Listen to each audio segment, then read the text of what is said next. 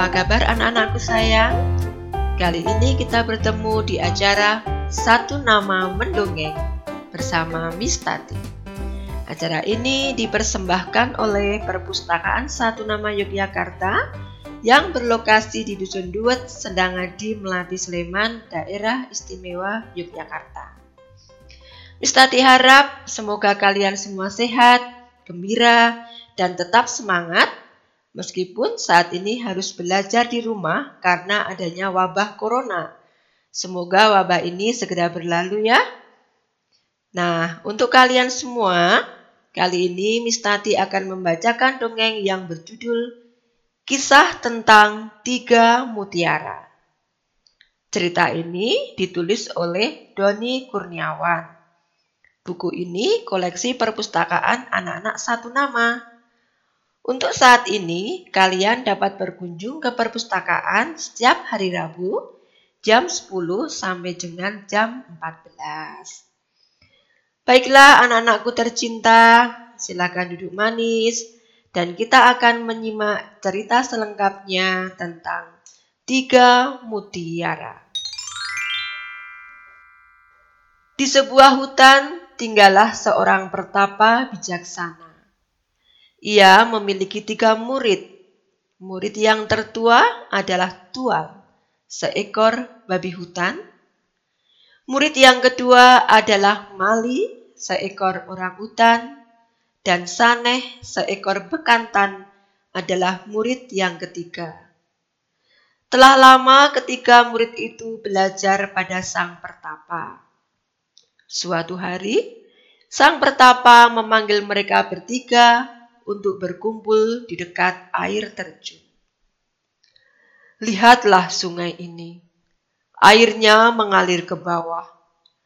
Tahukah kalian ke mana perginya air ini? Tanya sang pertapa. Tual menjawab, tentunya ke desa di bawah sana, guru.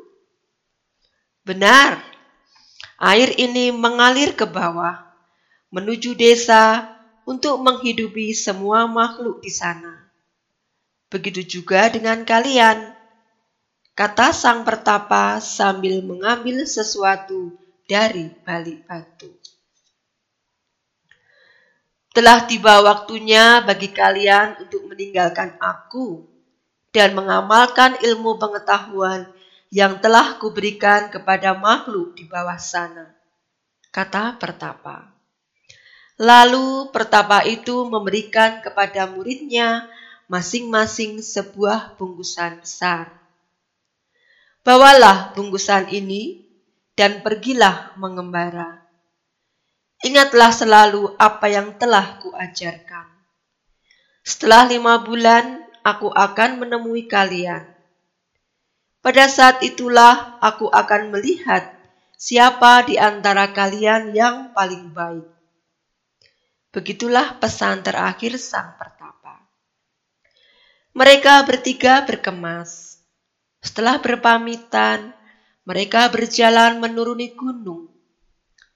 Masing-masing memanggul bungkusan besar yang diberikan oleh guru mereka.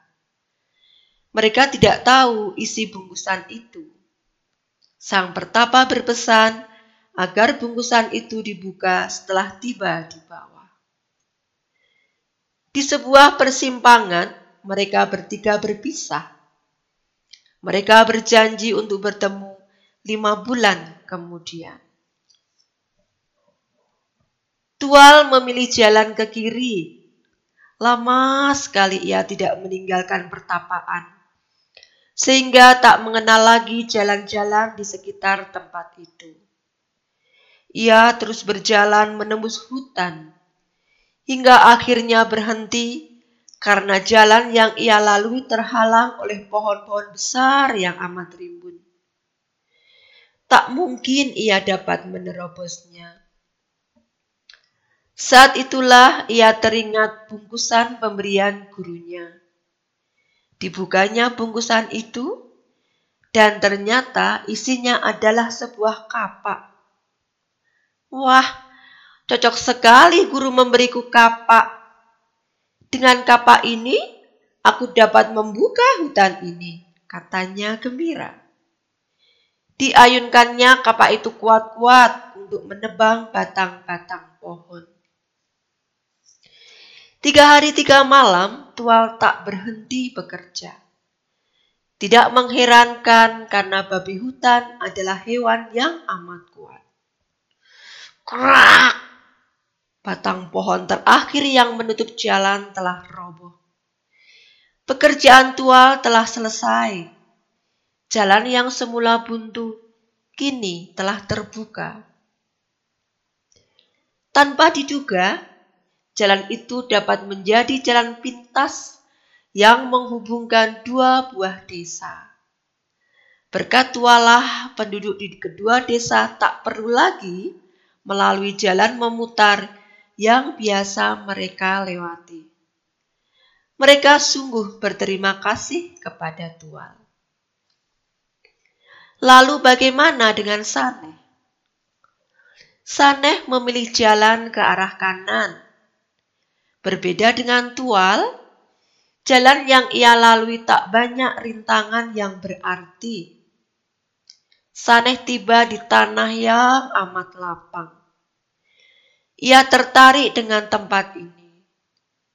Di gunung tempat ia belajar, belum pernah ia melihat tanah seluas ini.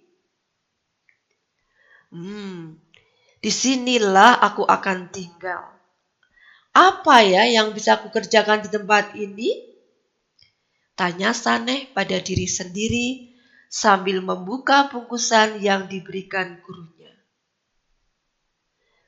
Apa yang ia bawa? Ternyata ia mendapat sebuah cangkul. Senang sekali Saneh mendapatkan cangkul. Dengan cangkul pemberian guru, aku akan mengolah tanah ini. Aku akan menanam jagung karena tak butuh waktu lama untuk memanennya. Kelak saat bertemu guru, aku pasti telah memetik hasilnya, kata Saneh dalam hati. Maka mulailah ia mencangkul tanah itu. Sementara itu, bagaimana dengan Mali? Ternyata Mali memilih jalan lurus.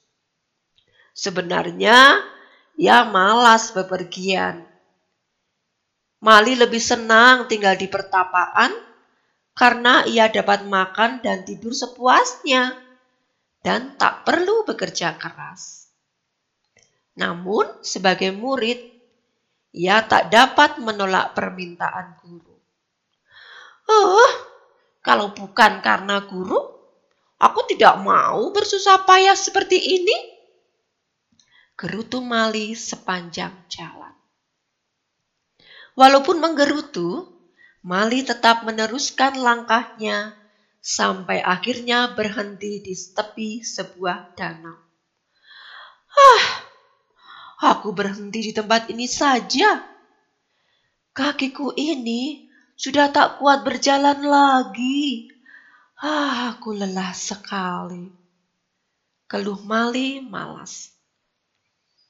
Mali berjalan mendekati sebatang pohon yang rindang untuk tidur. Namun, sebelumnya ia membuka bungkusan yang diberikan guru kepadanya. Ternyata isinya sebuah jala. Hah, ada-ada saja guru ini. Untuk apa sih memberiku jala? Bukankah lebih baik memberiku uang atau makanan? Keluh Mali. Dari ketiga murid sang pertapa, Malilah yang mengeluhkan pemberian gurunya. Sementara itu, setelah berhasil menyingkirkan pohon-pohon besar yang menutup jalan, Tual mendirikan sebuah pondok besar. Bahkan, ia juga membuat pondok peristirahatan dan sebuah warung minum. Semuanya itu ia buat untuk para pejalan yang melewati jalan itu dan juga warga sekitar tempat itu. Wah, enak ya sekarang ada tempat untuk istirahat? Dulu, sebelum ada pondok ini, kami kesulitan mencari tempat untuk istirahat. Kata seekor kambing kepada tuan. Iya, dulu saya sering bermalam di hutan. Seringkali saya dirampok kelompok serigala yang menguasai hutan itu. Untung Pak Tual mendirikan pondok ini.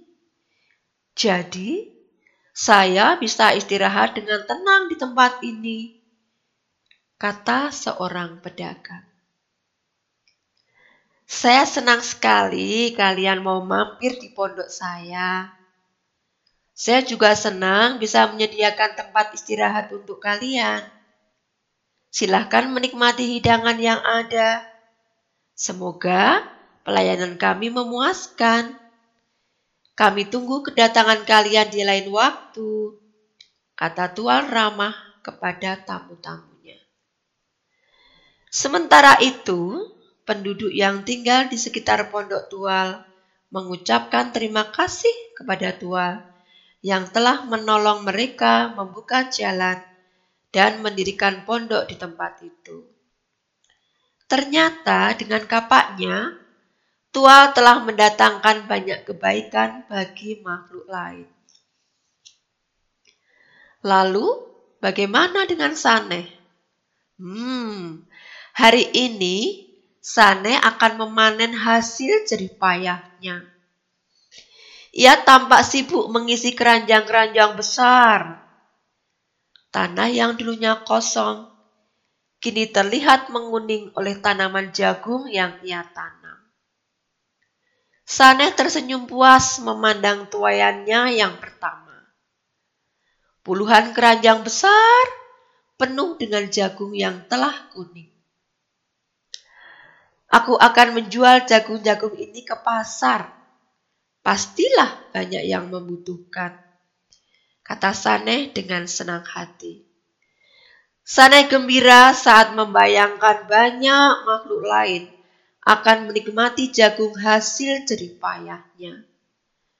Dengan cangkul pemberian gurunya, Saneh menghasilkan bahan makanan.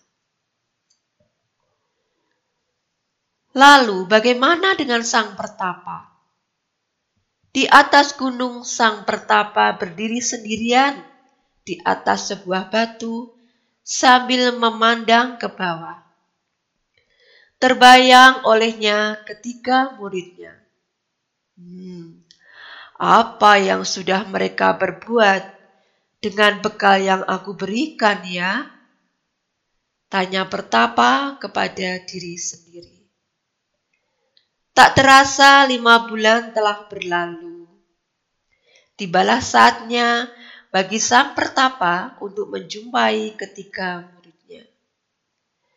dengan membawa sedikit bekal, ia turun gunung mencari murid-muridnya. Tua yang pertama kali ia jumpai. Sungguh senang hati sang guru saat melihat muridnya dapat menghasilkan banyak hal dengan kapaknya. Ia sungguh gembira mendengar tua telah berjasa besar bagi dua desa di sekitar hutan ini. Tak keliru aku memberimu kapak, Tual. Terima kasih kamu telah menggunakannya dengan baik. Kata sang guru sambil menepuk bahu Tual. Selanjutnya, Tual dan sang guru pergi untuk menjumpai Saneh. Setelah berjalan cukup lama, mereka berjumpa dengan Saneh. Sane sedang sibuk menata hasil panennya di sebuah lumbung. Banyak sekali jagung yang ia panen dari ladangnya. Sang guru melihat Saneh telah menghasilnya banyak jagung dengan cangkulnya. Dan ia juga mendengar bahwa Saneh telah banyak berjasa karena menyediakan makanan bagi segenap penghuni hutan. Tak keliru aku memberimu cangkul, Sane. Terima kasih, kamu telah menggunakannya dengan baik. kata sang guru sambil menepuk bahu Saneh. Kini tibalah saat bagi sang guru, Tual dan Saneh untuk menemui muridnya yang terakhir, yaitu Mali. Saat mereka bertiga sampai di tepi danau, sang bertapa berkata, Di tempat seperti ini, pastilah banyak hal yang sudah diperbuat Mali dengan jalannya. Namun apa yang terjadi? Saat ia berjumpa dengan Mali, ia dan kedua muridnya sangat terkejut Jala pemberian bertapa terbentang di antara dua pohon dan tampak Mahmali yang sedang tidur pulas di atasnya. Jala itu telah rusak karena tak terawat. Bahkan, jala itu telah koyak di beberapa tempat. Mali, seru sang pertapa marah. Mengapa kamu tidak memakai jala itu untuk menangkap ikan? tapi malah kamu gunakan untuk tidur bermalas-malasan.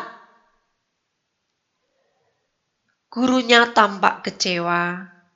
Demikian juga kedua saudara seperguruannya. Mali, murid yang terakhir ini, ternyata tak menghasilkan apa pun dengan jala yang diberikan oleh gurunya. Tapi bukannya malu Mali malahan balik bertanya. Ah, mengapa guru tidak memberiku kapak atau cangkul? Lihat, aku tak memiliki apa pun karena guru hanya memberiku sebuah jala, kata Mali.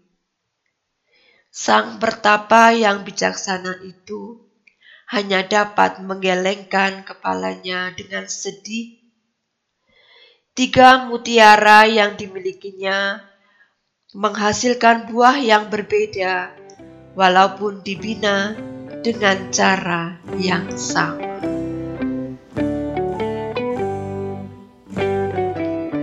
Nah, anak-anakku tercinta, demikian tadi akhir dari kisah tentang tiga mutiara, yaitu Tual, Saneh, dan Mali yang dimiliki oleh pertapa yang bijaksana tadi.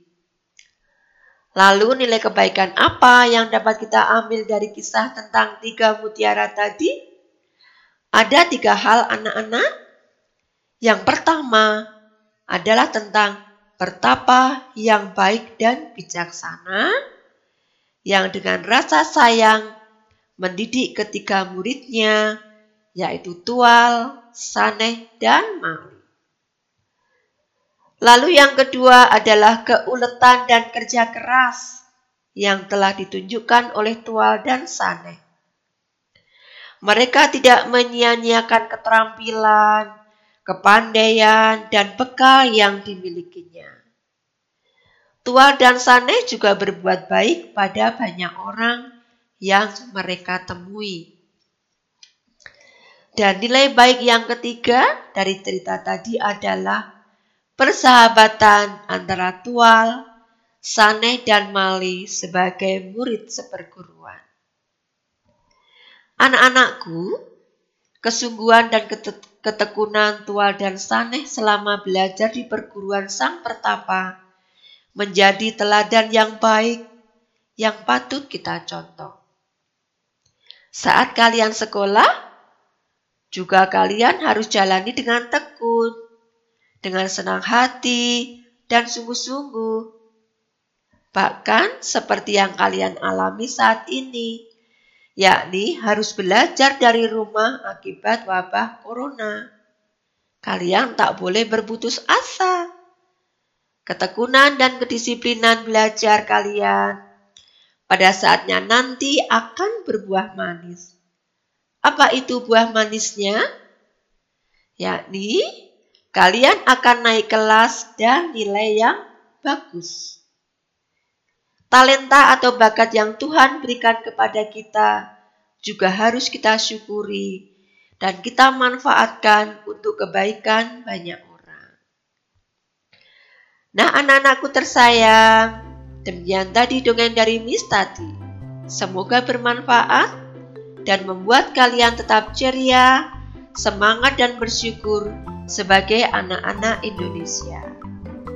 Tiba saatnya kita berpisah, sampai jumpa di lain kesempatan, tetap di acara Satu Nama Mendongeng yang dipersembahkan oleh Perpustakaan Satu Nama.